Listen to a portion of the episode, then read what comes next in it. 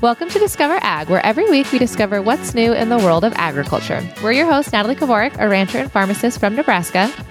And Tara Vander Dussen, a dairy farmer and environmental scientist from New Mexico. And together we bring you our professional farming opinions on a variety of trending topics in the ag and food space so you can better understand our food system and feel connected to the hands that feed us. We are back with episode 96 of Discover Ag. And today we have a very special advocacy episode that is brought to you by Propane Education and Research Council. The Propane and Education and Research Council is a nonprofit that provides leading propane safety and training programs and invests in research and development of new propane powered technologies. PERC, as it's better known as, is operated and funded by the propane industry. PERC programs benefit a variety of markets, including transportation, agriculture, commercial landscaping, residential, and commercial building. Visit propane.com to learn about propane, the energy for everyone. That is propane.com. The link is in our show notes. Many of us use propane for our homes, on our farms, and on our ranches. But how much do we actually know about it? Well, today we're going to be setting the record straight about propane and the environment. We will be talking with Mike Newland, Director of Agriculture Business Development for the PERC. In his role, Mike promotes propane use for agriculture markets. He facilitates the adoption of propane powered equipment, appliances, and vehicles through market development and product development to preserve existing markets, and develop new growth opportunities. Mike brings more than 20 years of experience in sales, project management, and brand development into the agriculture market to the role. Welcome to Discover Ag, Mike. Hey, it's nice to meet both of you. Appreciate the opportunity to be with you today.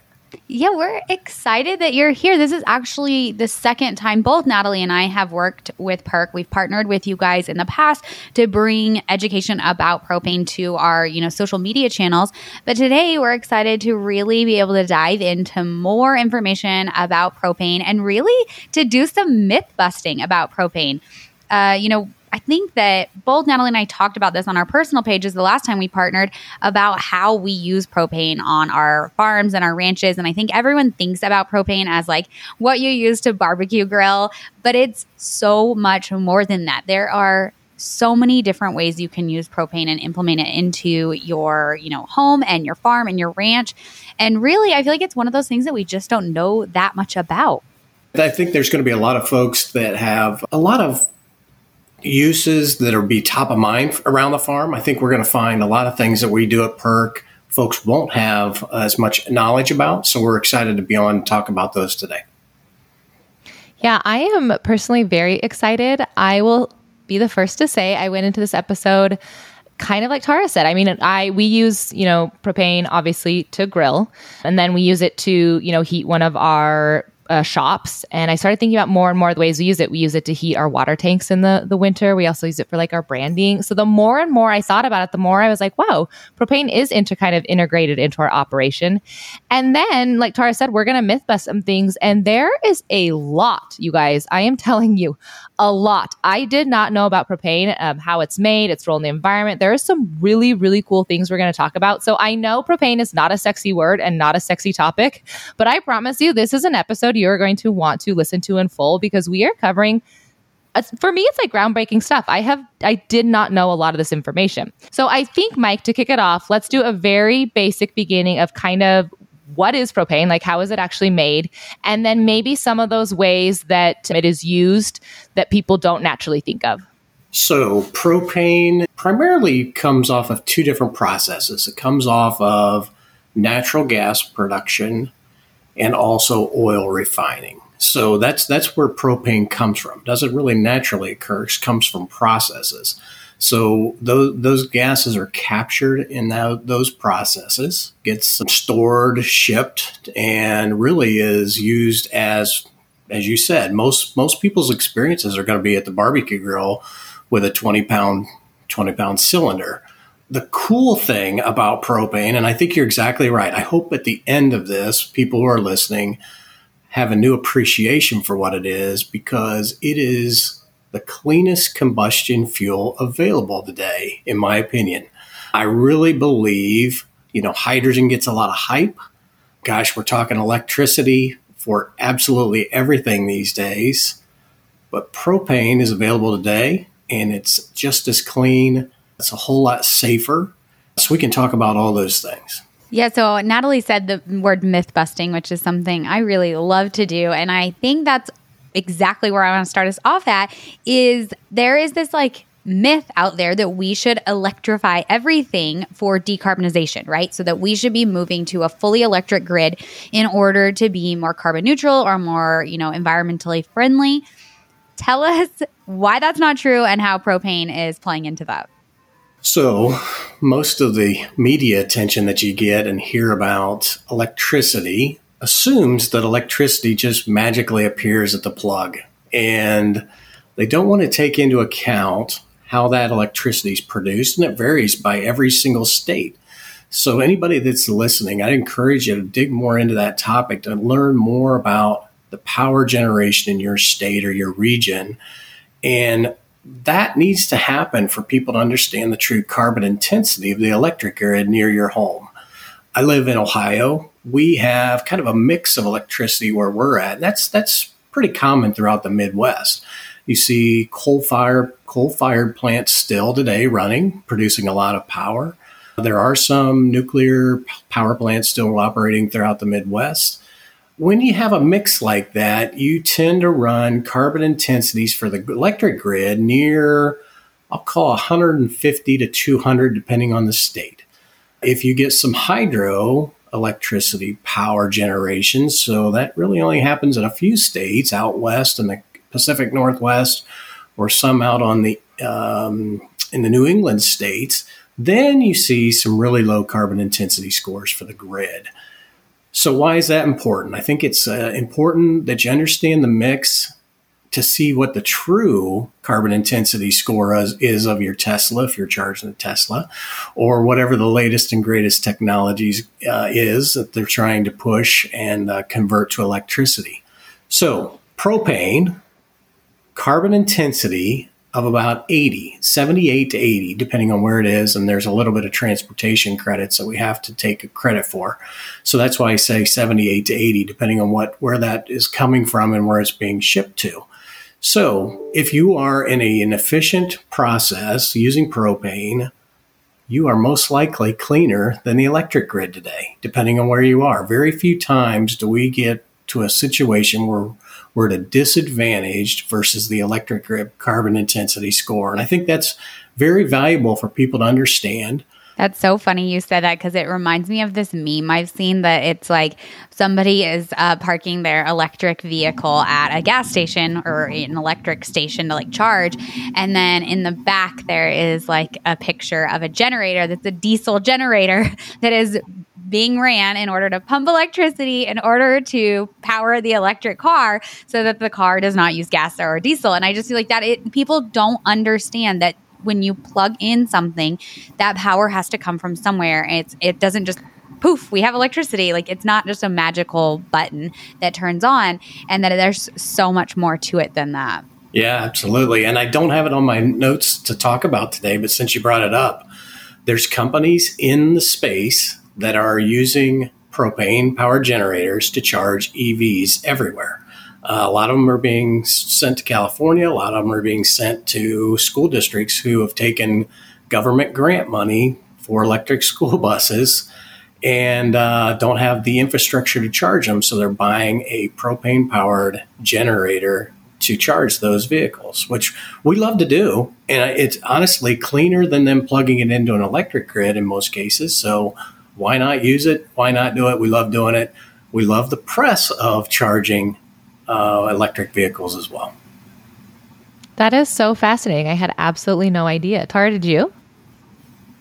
A, a little bit, not to this extent, but like I said, I had kind of ended up down that rabbit hole of like what actually goes into like powering things so going back to kind of what you were talking about, I have a statistic and you can let me know if I'm right or wrong, but in 2020, 60% of all electrical power generation in the US came from burning coal or natural gas. Is that true?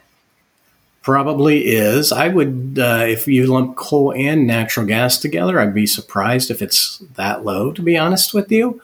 Um, but uh, but I'd say you're in the ballpark. Absolutely That is crazy. I mean, Tara and I talk a lot about greenwashing on our podcast, but it's always in like the food label space. And I feel like that's essentially what's going on here is we're just being a little bit deceived or fooled, kind of as you, we've already stated about what this electric grid, you know, means when we're trying to, you know, quote unquote, improve the environment.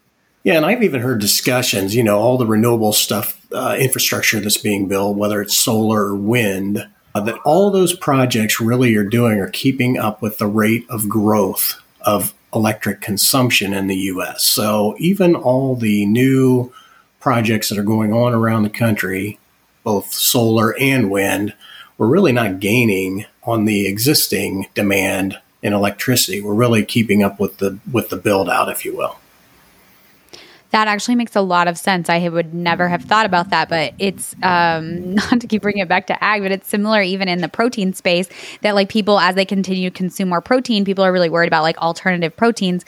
And sometimes Natalie and I talk about like people if you keep consuming more protein or in the same way the power you have to fill in that gap and so renewable energy can fill in that gap of we're consuming more power and it's wild when you think about the fact that we do have all of these states that are wanting to move to electric vehicles, electric school buses, and we don't have the infrastructure there to handle that amount of electricity.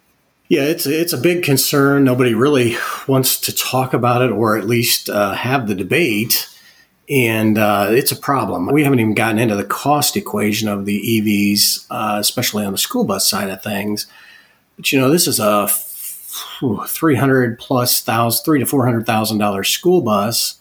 I spent eight years on a local school board. I know how expensive they are for rural schools to invest in uh, pieces of equipment like that. And a propane bus, you could buy three propane buses for the cost of one electric uh, school bus, and probably emit less pollution when it's all said and done than if you were using the EV. So it, it's a challenging conversation. We love to have it, but we have to have science based conversations and uh, be able to keep that on a scientific level rather than an emotional level. You just said the word I wanted to hear you say, which is propane produces 52%. This is a stat I have from you guys. Propane produces 52% fewer greenhouse gas emissions than the equivalent amount of electricity generated in the US grid. That's incredible. That's something that like is worth noting, talking about. I mean, we're always talking about emissions and here we have a product that like does not emit as much. Yeah, we get um, unfortunately we get we get down in the weeds. We get into an emotional discussion, and if we can have the scientific discussion, we're in a great place. We love having that conversation.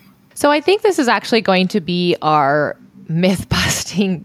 Moving on to two, but I'm going to ask a question because I'm curious why propane isn't more talked about then why is this not an option that's higher up if you know we're learning all these really great things about it why is everyone pushing for you know, the EVs from the plug. Like, why isn't propane part of the conversation more? You know, I think I think we get lumped in with the fossil fuel conversation. Uh, as I mentioned before, we come out of processing those types of products, so natural gas and uh, and oil production.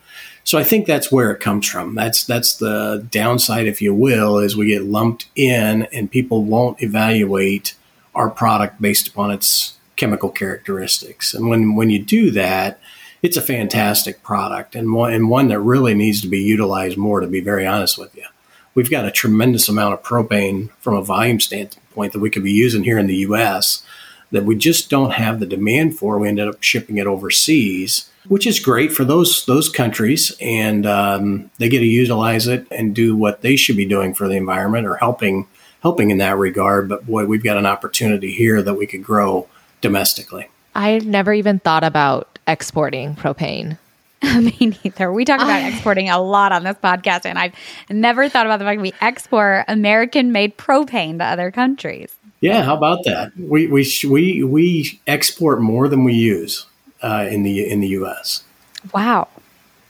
You know, Natalie and I love a good byproduct. As two women in cattle, we um, obviously are big fans of feeding like our livestock byproducts.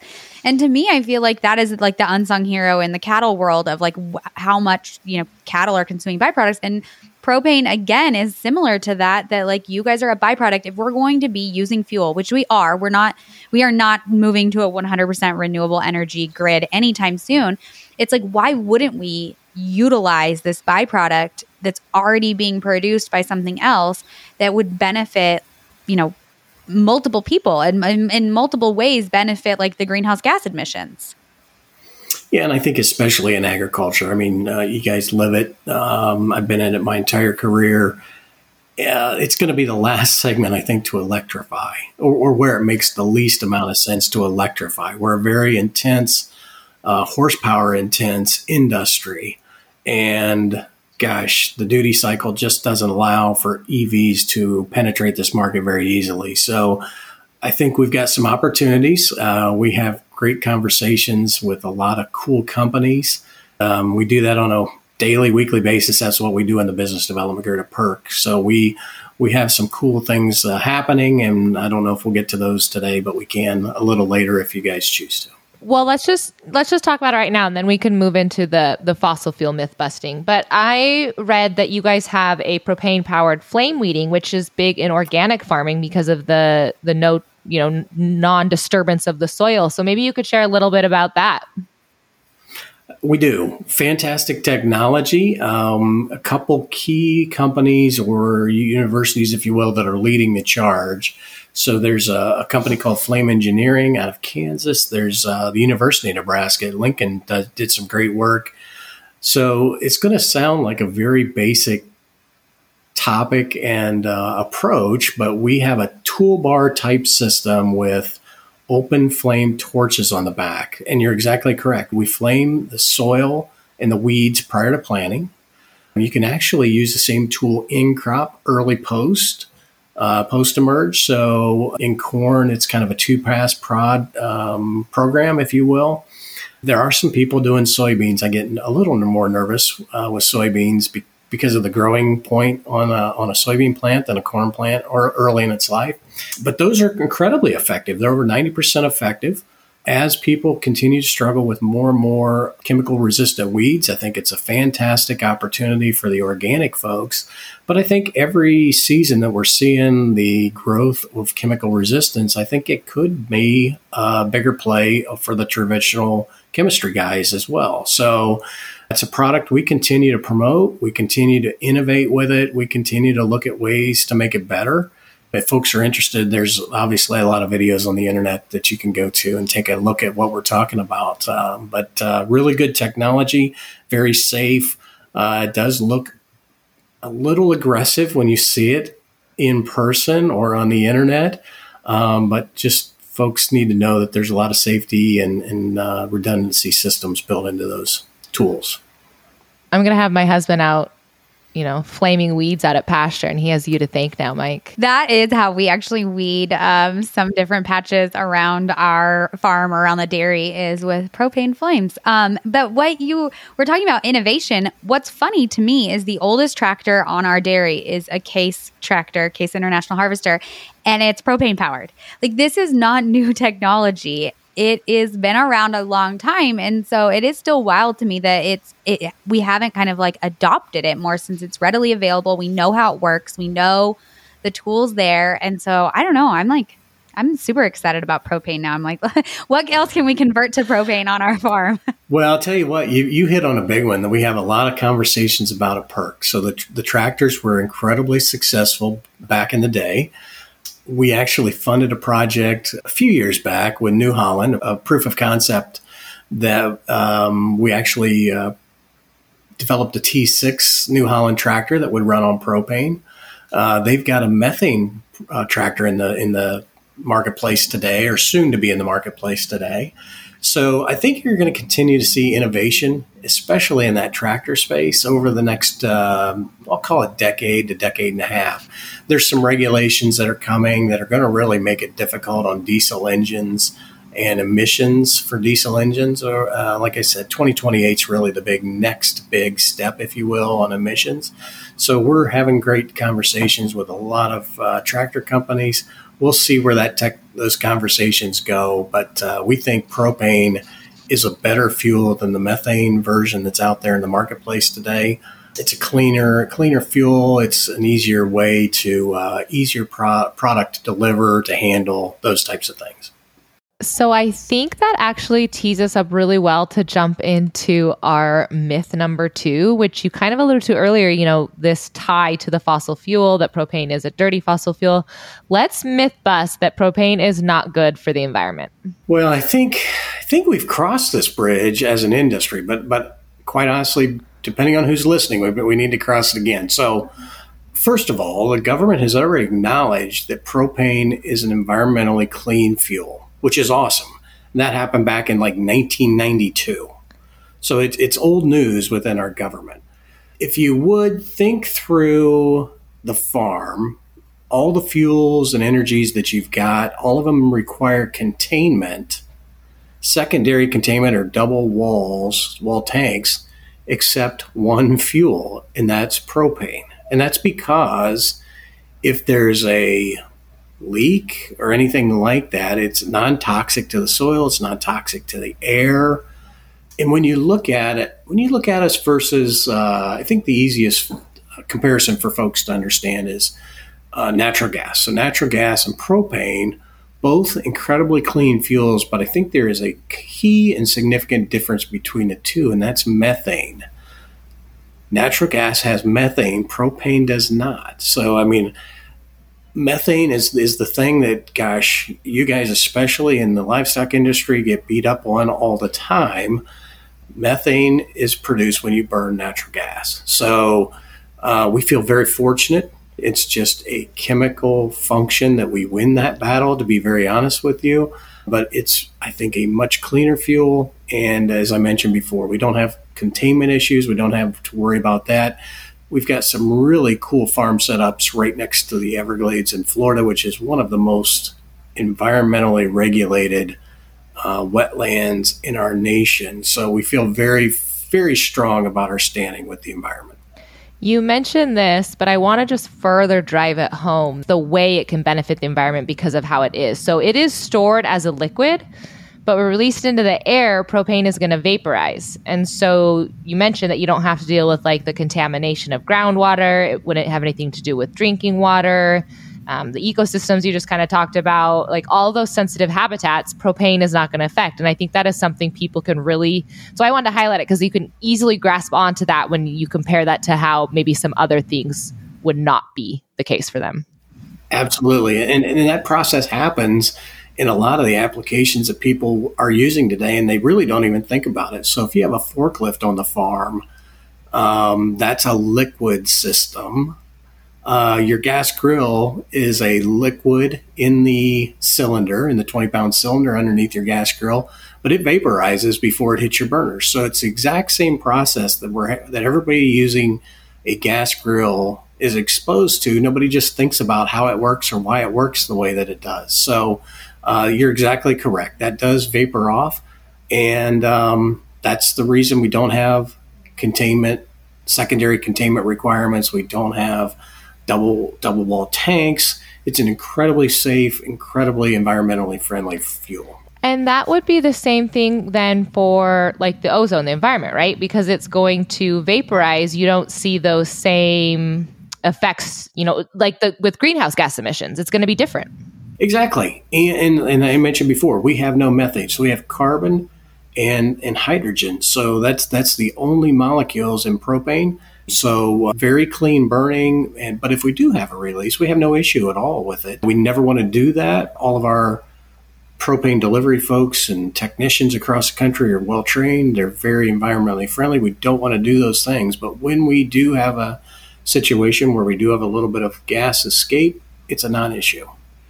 So you mentioned that this has been like recognized by the government. Does that, I would imagine that helps you then with these things, these conversations around, you know, fossil fuels versus renewable gases or renewable fuels, um, that it kind of puts you on the right side of the conversation, I guess, so to speak, that that you're recognized as that, or is there still some major challenges that you face? I would say it depends on who you're talking to within within our government, or um, maybe maybe go even a step further, what state you're in. There's some incredibly hard states for anyone to do business as a, as a uh, fuel, and uh, but yeah, I, I, think it does help in that regard that we've always got a um, an energy policy to, to point back to when things weren't as political. And I think it gives us a good base to work from, to be honest with you, whenever we have a conversation with somebody in that space. What a positive answer, Mike. I feel like I am so negative. Like when Tara asked that, I kept thinking, like, oh, yeah, because that really helps our case in the ag industry when we have, you know, science on our side. I'm trying to find the positives, and I have been through training. So that's a great answer. That's, that's the best I can do. Let's put it that way. You did fantastic. I guess that kind of leads me to my third myth, which I think we've touched on, but the myth is propane is not a renewable energy. What would you have to say to people that say that? Well, stay tuned. Uh, actually, we do have renewable propane right now. So, and, and everybody, when they first hear that, says, How is that possible that you have renewable propane? Well, think about industries today. There are there are plants and refineries making renewable diesel and renewable sustainable aviation fuel or it's called SAF. Those are processes. So anytime there's a process, there's propane that comes off of those processes.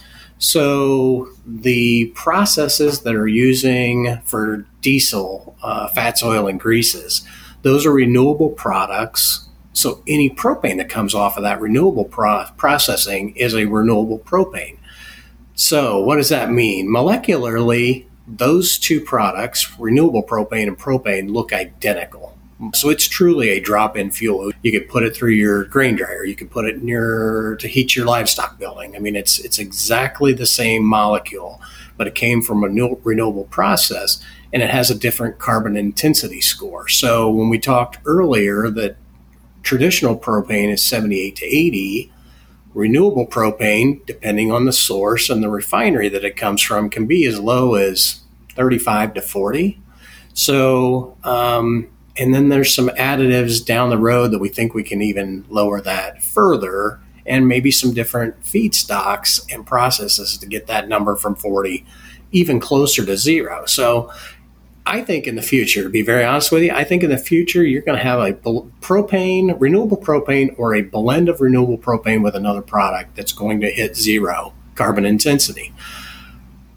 Then we'll really find out whether folks um, are very interested in, in finding carbon zero fuels or whether they just don't want fuels around. Mm, interesting at the very beginning of this episode when I said stay tuned because there is things I had absolutely no idea about. This was one. I had no clue about renewable propane. I find it so fascinating. And like you said, I think what really piqued my interest is how it's interchangeable with the conventional propane. I don't know.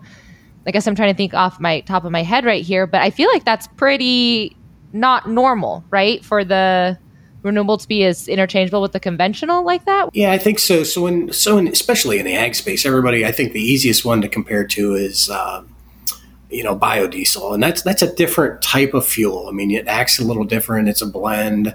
This this is the exact same thing. So I would agree with you, and I think it's something most folks don't know that's out there.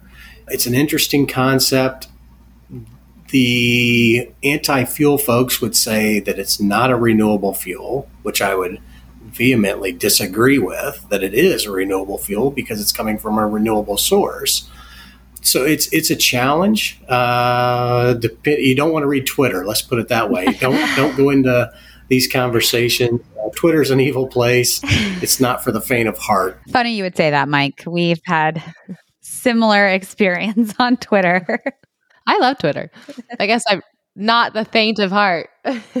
so that actually kind of leads me, I think, to maybe one of my final points. What's in store for the future of propane? Like, where do you see the industry going? Where do you see the technology going? And, and maybe on that, where do you want or hope to see it going? I think it's going to become a near carbon zero fuel through renewable propane. And I think that's an exciting thing for our industry. I think it really puts us in a really cool place. The fact that we've got an incredibly clean burning fuel that will be renewable, but also that we can be in that carbon zero conversation. What I think it does lead to from a development standpoint, that's the group that I work with is a business development. So we've got an engine project with Cummins, a name that most everybody in ag, everybody in ag will know. Um, you know, I think it allows us then, if we're in a carbon zero situation or near carbon zero situation, to have the conversations with equipment companies again that are looking to have a high power density fuel that's also clean. I think it gives us a great conversation and a great opportunity for those conversations to really show that we can come close to carbon zero today. And in the future, I think we can with a fuel that will do the work that the American agriculture sector needs. And I think that's what excites me every day with the work that I get to do for PERC. We get to have those conversations with industry leading companies and equipment companies and show them and explain what our vision is on our fuel and why we think it makes sense for them to partner with us to help them reach their uh, sustainability goals. I think that's what's been so cool about this conversation is sometimes when you're in your own industry, you focus on what your industry is doing to be, you know, carbon neutral and all the things, the steps you're taking, the advances you're making. You know, Tara's big into what the dairy industry is doing. You know, I love to talk about what the beef industry is doing. And it's been so fun to bring in like an industry ally to us that is doing the exact same thing and see that, you know, we're all really working forward. We're all trying to make this progress together. And honestly, that's how we're going to meet these goals. You know, when you guys become, you know, carbon zero neutral, did you, which way was it? Carbon neutral? Uh, let's use carbon neutral. I think I said carbon zero. Okay. Yeah. Um, you know, it makes it easier for us, right? You know, if we're implementing and using you guys and you guys are carbon neutral, it's going to be easier for our our industries too. And you've truly opened my eyes and changed a lot of my thoughts about the propane industry and changed a lot of um, my thoughts about the propane industry, you as well as PERC, all the everything that PERC is doing for the propane industry. So this has been very enlightening. Thank you so much, Mike. I appreciate it, guys. It's been fantastic. Um, I think you're exactly right. Everybody in ag is working to better the entire industry. We're just doing it and coming at it from different ways. And this is one opportunity for us to be in the power space, if you will, with equipment manufacturers and try to better and improve those opportunities as well. I feel like you both took kind of the words out of my mouth that I was thinking that we we've all just set these really ambitious goals and sometimes you think to yourself like how will we ever get there? And today's conversation has made me realize we're not going to get there alone. It's going to be through partnerships. Like how can we bring all of this together and then just kind of like work together to get there? And um, I feel like there's like a lot of really promising and exciting things happening. I think there are. We're excited to be in the space that we're in right now, and I think we've got a great opportunity going forward. I think you're exactly right. I think there's a lot of collaborating to be done, and um, we've got some opportunities. We've got challenges, but I think we've got a lot of opportunities too. All right, that's all we have for you guys today. Thank you again, Mike, so much for joining us. And a special thank you to Propane Education Research Council, or PERC, for sponsoring this episode. PERC is a nonprofit that provides leading propane safety and training programs and invests in research and development of new propane power technologies. You can visit propane.com to learn about propane, the energy for everyone. That is propane.com. The link is in our show notes, and we will see you guys next week. Bye.